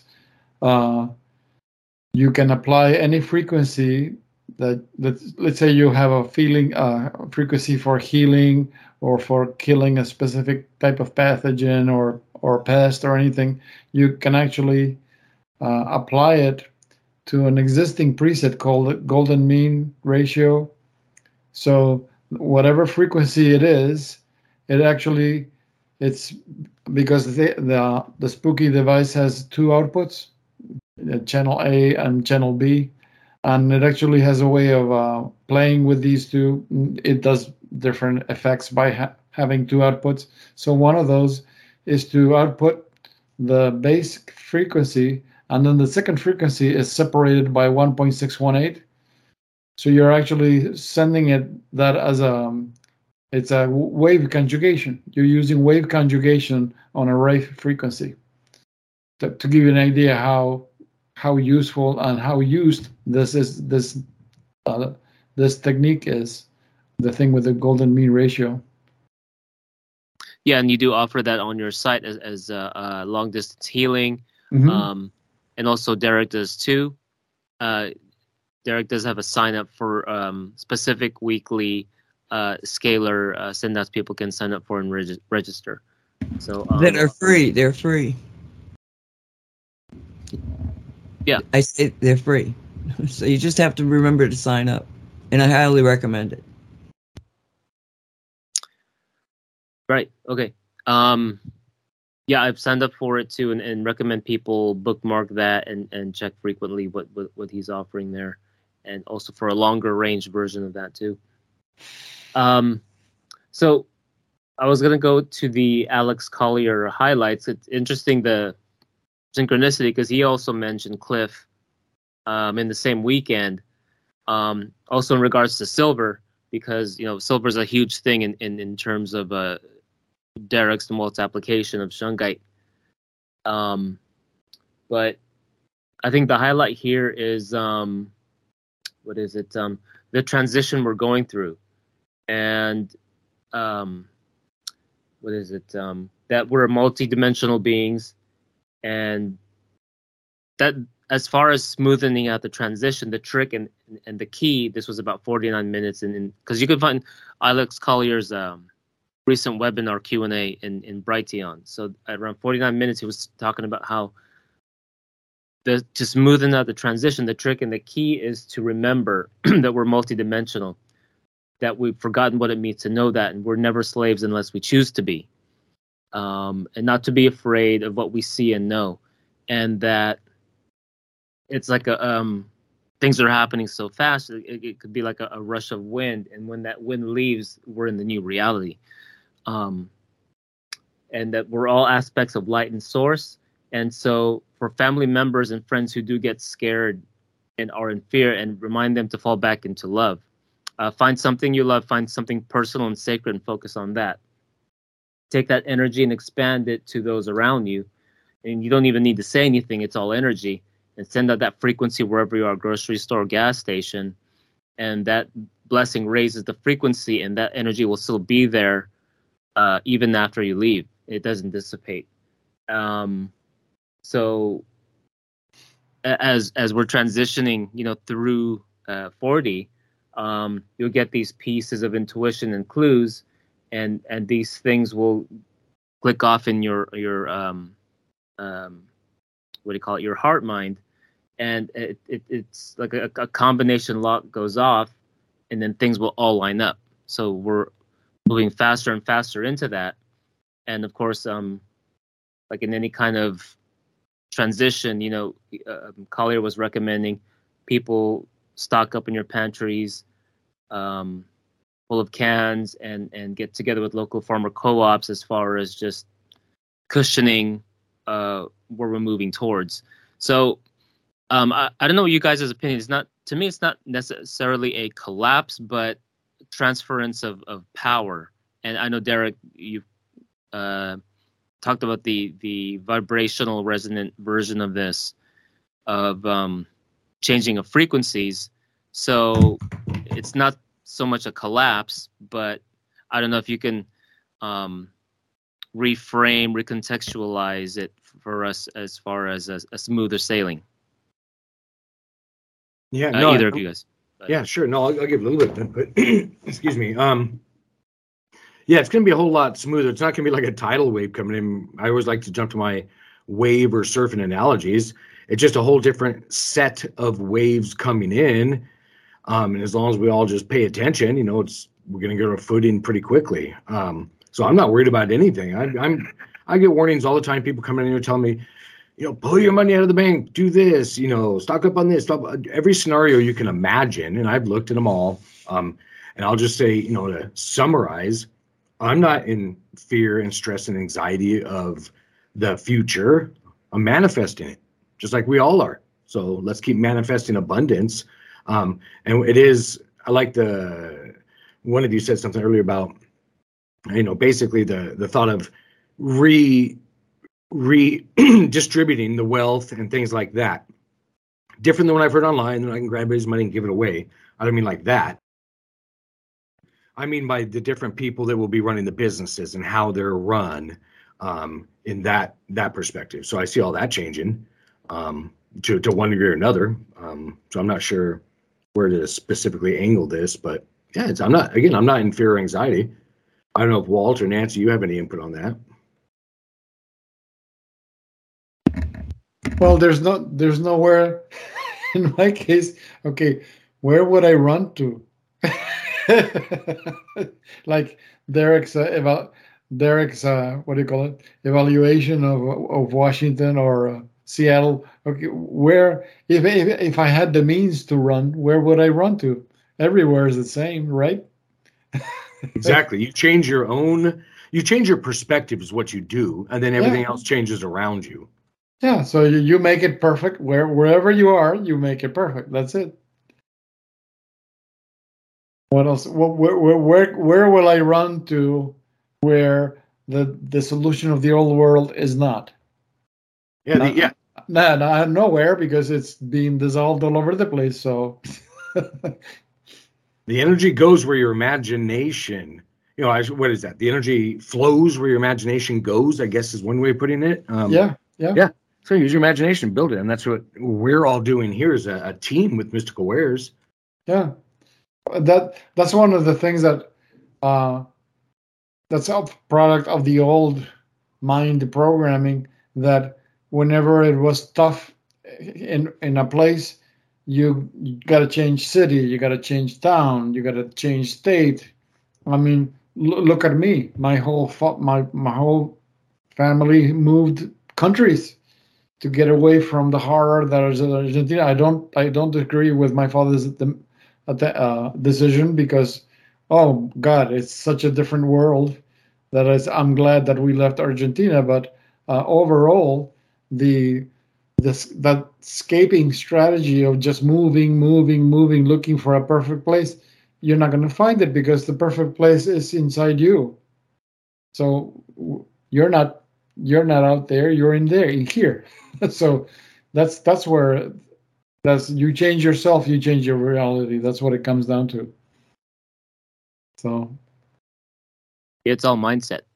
Um, and goes back to what you guys are saying in the other shows of, of timelines merging and um, power of consciousness and thought of, of, of making our own timelines. But um, wanted to recommend to people listening to Say What show from Saturday of Dolly's experience with the Slender Man and um, you know putting up our armor layers and, and sending out her version of, of uh, what she calls love blankets, love out there, uh, and armoring up not in fear but in power of you know as as we move through the the the photon was it the the photon field that we're going through the uh, energy bombardment so um I don't know, Derek, you have anything coming up as far as uh, when was your your next uh, Chrononaut podcast and, interviews or uh, local events?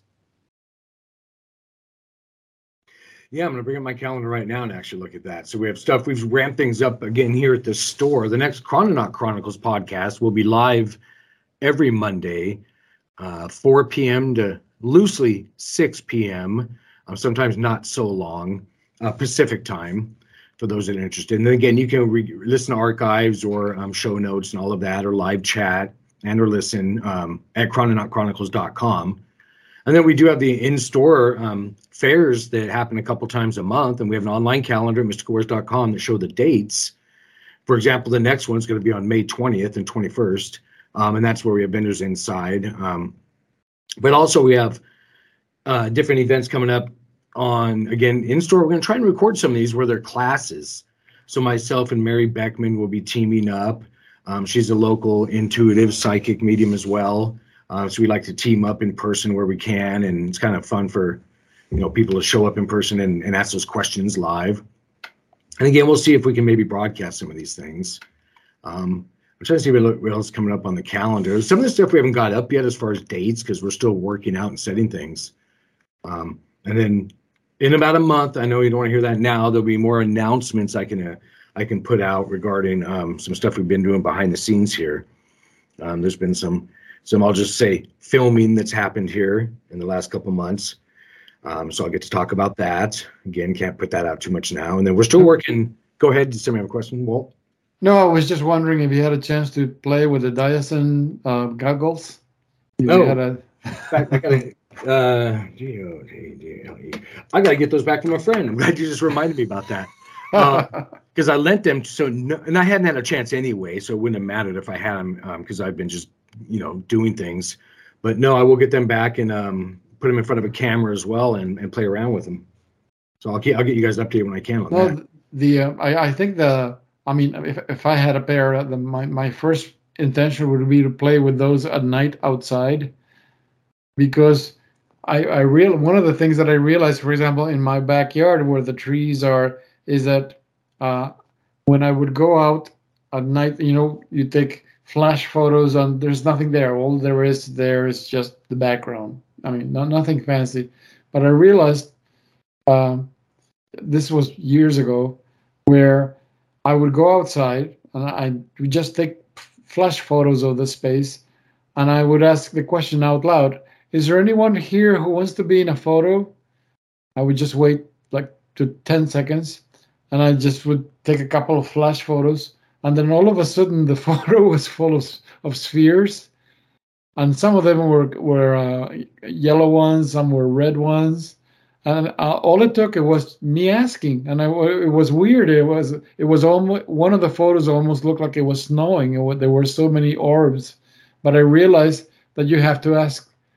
So my that one would be my first experiment to wear those goggles at night and see what you see in the back outside in the uh, in the backyard.